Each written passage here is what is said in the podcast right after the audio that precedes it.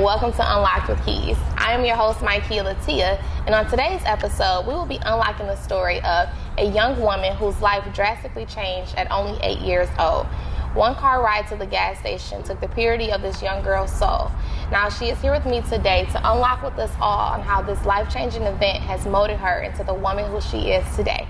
Family and friends, I would like to introduce you all to Destiny Thomas.